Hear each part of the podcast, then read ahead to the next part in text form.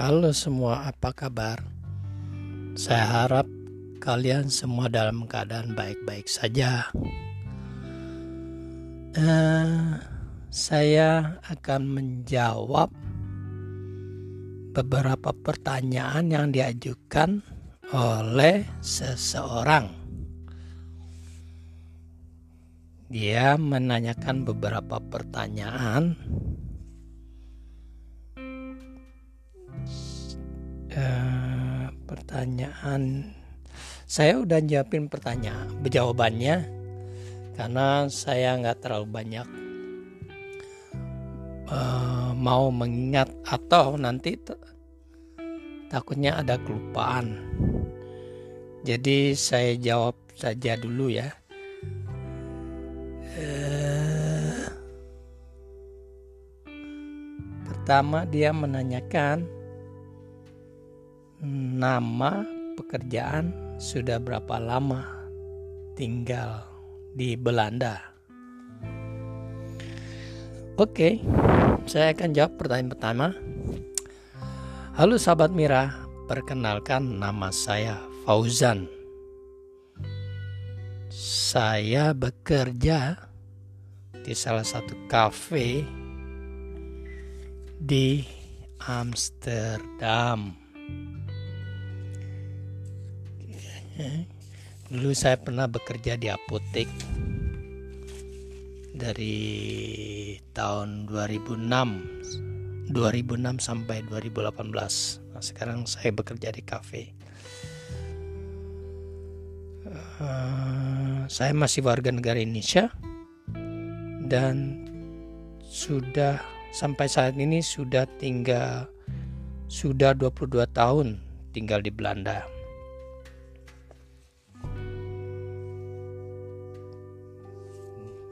Itu pertanyaan pertama. Pertanyaan keduanya,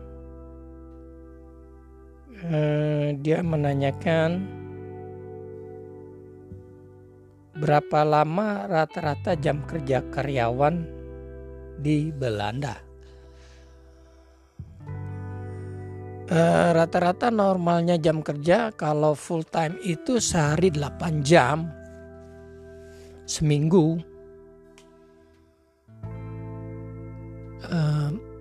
seminggu itu sehari 8 jam.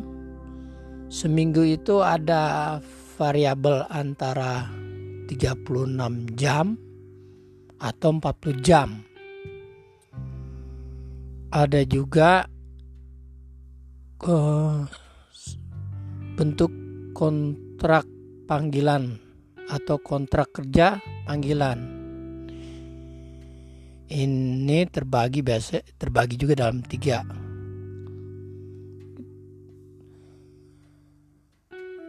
Yang dimaksud kontrak panggilan itu kontrak kerja panggilan itu berarti kerja yang hanya dibutuhin oleh perusahaan. Dan nggak ada perjanjian tetap tentang jam kerja.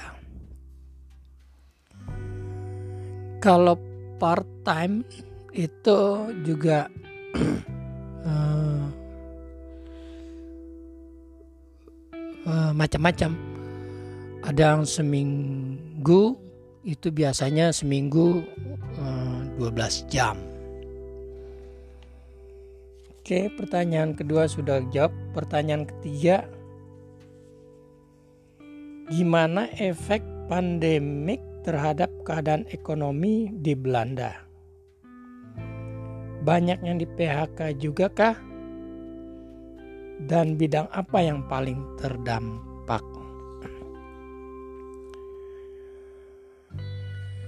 Efek pandemik di negara Belanda itu banyak uh, banyak juga uh, dari mereka yang terpaksa kehilangan pekerjaan, seperti ada contoh kebun binatang yang ada di Rotterdam itu eh, banyak juga pegawainya yang diberhentikan karena kekurang karena dari pandemik ini uh, sedikit pengunjung ke kebun binatang. Sementara untuk uh, segala bentuk biaya kebun binatang itu mungkin nggak mencukupi. Di sisi lain di bidang horeca, hotel, restoran, kafe itu sepi pengunjung. Dan penghasilan perusahaan menurun drastis. Di bulan kemarin bulan Maret, April, Mei, Juni, Juli itu ada penurunan drastis sampai 90% dari penghasilan menurun. Di samping itu juga terdapat di samping itu dampaknya juga ya pengurangan eh, jam kerja eh, dari karyawan ada yang tadi diberhentikan ada yang kerja di rumah begitu. Oke menurut plan biro CPB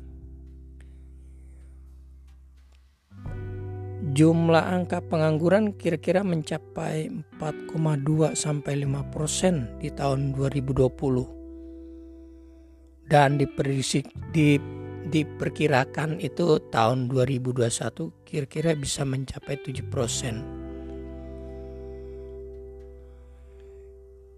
Ini menurut uh, Menteri Ekonomi ya. Dari 120 perusahaan yang telah menerima tunjangan selama pandemi itu, ternyata perusahaan-perusahaan itu mengalami kerugian sebanyak 6 juta euro. Dan dari perusahaan itu dari perusahaan-perusahaan itu dinyatakan bangkrut begitu hmm.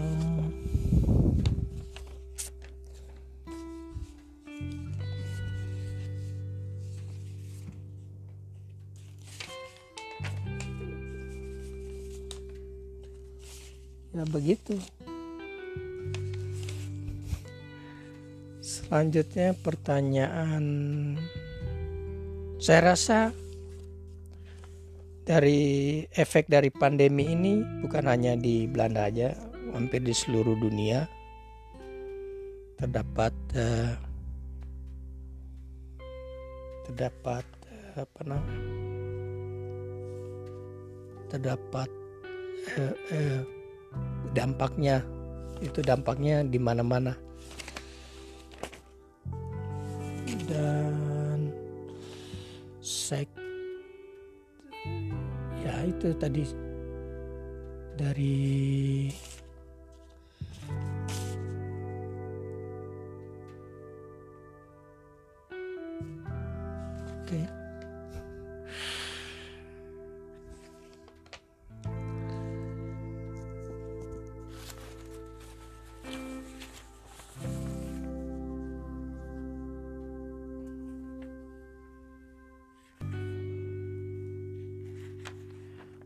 pertanyaan selanjutnya.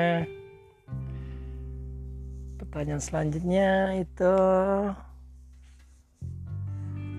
dia menanyakan biaya hidup di Eropa pasti lumayan tinggi ya. Gimana menyiasatinya? Ya biaya hidup di Eropa memang tinggi. I, kalau dibandingkan dengan negara lain sebenarnya sih kalau dalam bentuk mata uang masing-masing ya sebenarnya ada nggak ada bedanya.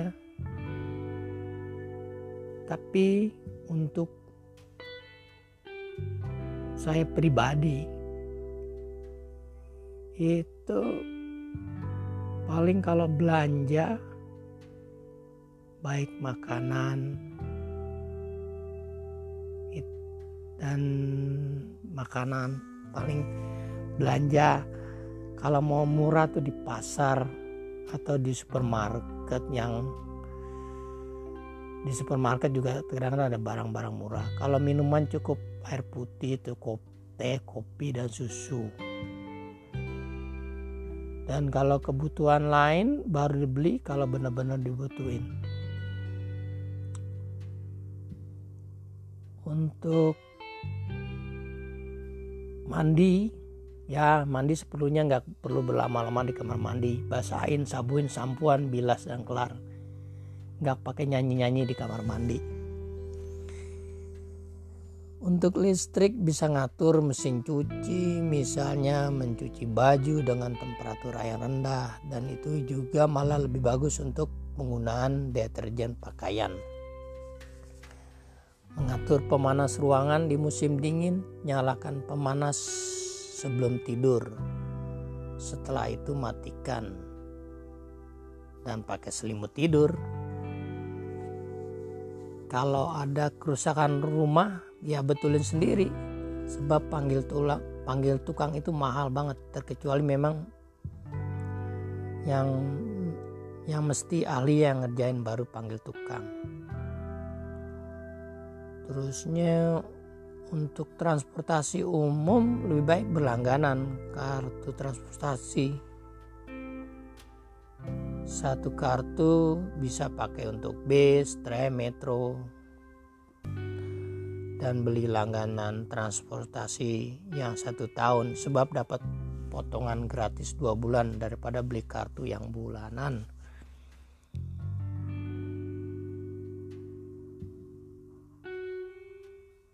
Oke, pertanyaan selanjutnya di Jakarta orang-orang mulai banyak yang mulai menggunakan sepeda. Sepeda.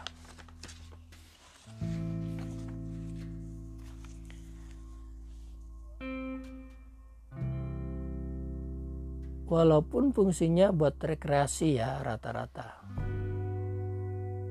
Sementara di Belanda memang sudah identik dengan sepeda.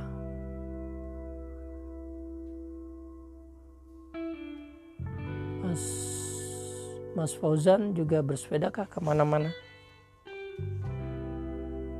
Ya, sepeda di Belanda itu digunakan sebagai alat transportasi. Itu biasanya ada sebagian mereka yang bersepeda ke tempat kerja, ke tempat tongkrongan atau belanja,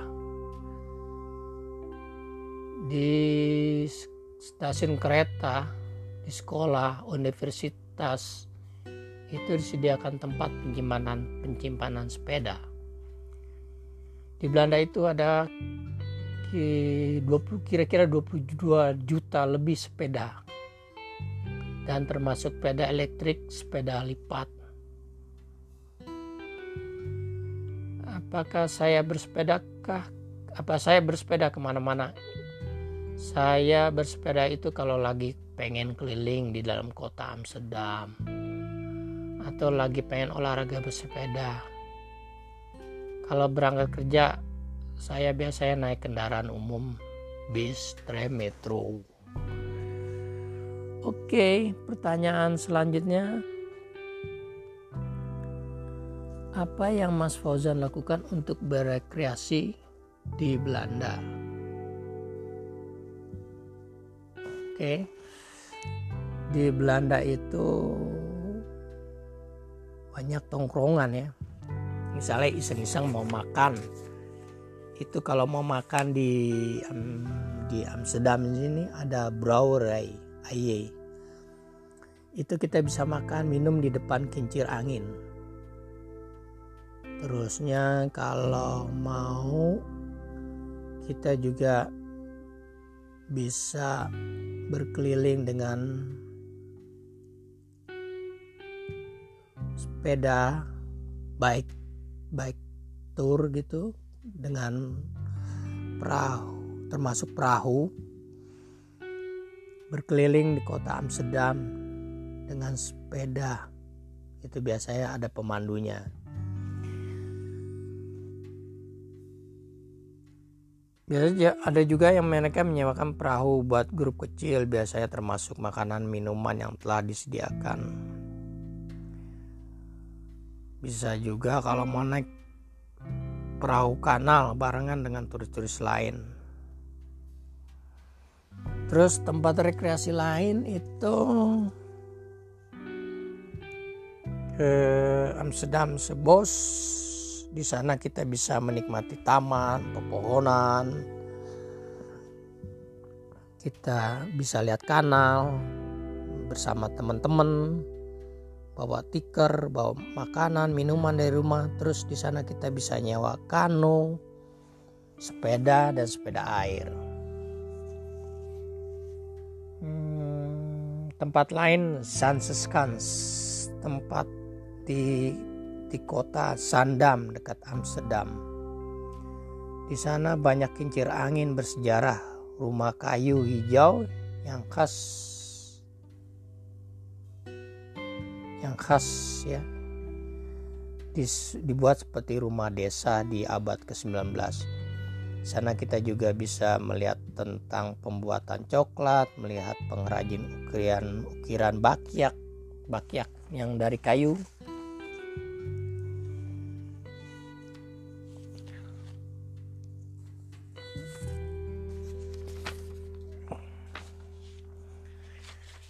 tempat lain itu kalau mau jalan-jalan ke Madurodam itu seperti taman miniatur. Di sana berbagai macam replika model kota bersejarah dan tempat yang ada di Belanda. Madurodam itu objek rekreasi yang ada di daerah Scheveningen di kota Den Haag. Terusnya tempat lain juga bisa kita berrekreasi ke Volendam. Kita bisa bisa menikmati berbagai macam tempat makan dan berfoto berfoto Eh, di galeri kostum dengan pakaian tradisional. Pakaian tradisional apa? Nelayan dari Volendam. Di Volendam juga kita bisa naik perahu dari Volendam ke Marken di salah satu museumnya kita bisa tahu lebih mendalam tentang tentang kehidupan di Volendam dulu Volendam itu sebuah kota di Danau Markemir, timur laut Amsterdam. Dan tempat ini terkenal juga dengan rumah kayunya yang berwarna-warni, perahu nelayan yang dipenuhi dengan penjual makanan laut. Gitu. Jadi kalau mau jalan-jalan bisa sekalian foto-foto dengan pakaian tradisional Volendam di galeri foto. Tempat lain buat rekreasi juga bisa kita kunjungi Texel. Texel. Texel itu adalah salah satu kepulauan Waden di lepas pantai Belanda. Di sini terkenal dengan taman nasionalnya yang kaya dengan burung, pantai berpasir, bukit berpasir, berpuncak yang dipenuhi rerumputan dan juga museum alam untuk burung dan anjing laut di ujung utara dari Pulau Texel ada menara air atau mercusuar dari abad ke-19. Dari situ kita bisa lihat pemandangan laut Waden yang indah.